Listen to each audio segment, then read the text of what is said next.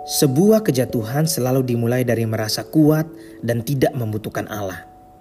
Hari ini saya belajar tentang Raja Usia. Ada masa di mana ia begitu taat dan setia kepada Tuhan sejak masa mudanya. Sehingga Tuhan buat berhasil semua yang ia lakukan dalam hidupnya.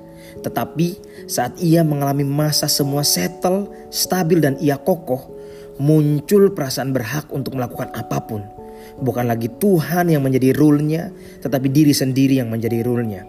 Usia dikenal sebagai raja yang mencari Tuhan dan melakukan kehendak Allah. Berubah menjadi raja yang toleransi akan penyembahan berhala dan bertindak sesukanya. Gambaran tentang manusia yang berubah setia setelah mendapat semua kebaikan Allah dan mulai merasa kuat. Sama seperti kita, saat di mana kita mengalami kesulitan dalam hidup, dan tak ada jalan keluar yang bisa kita temui, jalan satu-satunya adalah kita meminta pertolongan kepada Tuhan. Berharap semua baik-baik saja dan lancar. Tetapi bagaimana saat hidup sedang baik-baik saja? Bagaimana saat hidup seolah ada dalam titik seimbang dan mudah dikendalikan? Masihkah kita mengingat Tuhan? Atau itu adalah momen yang tepat untuk kita berbalik setia dari Tuhan? Pilihan ada di tangan kita.